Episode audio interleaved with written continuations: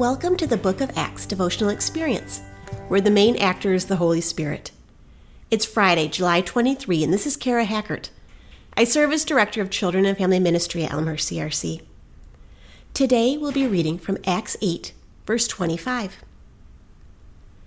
After they had further proclaimed the word of the Lord and testified about Jesus, Peter and John returned to Jerusalem, preaching the gospel in many Samaritan villages. This is another place in Acts where we are reminded that we are all called to go to all places of the world. Sometimes it's very easy for us as a church to hope that people will come to us if we have good services and programs. It's easy for us to be with other like minded, similar people. But the Samaritans were not similar people to the Jews, they were actually hated by them.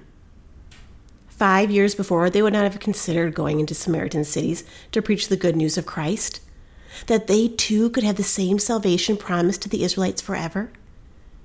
But this is what God called them to do. This is a personal challenge for me. How am I getting out of my comfort zone, out of my bubble, and inviting people who are not always like me, maybe even people who make me uncomfortable? How am I sharing the love of Jesus with them, with all? I challenge you in this also. Let's pray together. Dear loving Father, help us, help me to be like you. Help us to love everyone, even those who make us uncomfortable.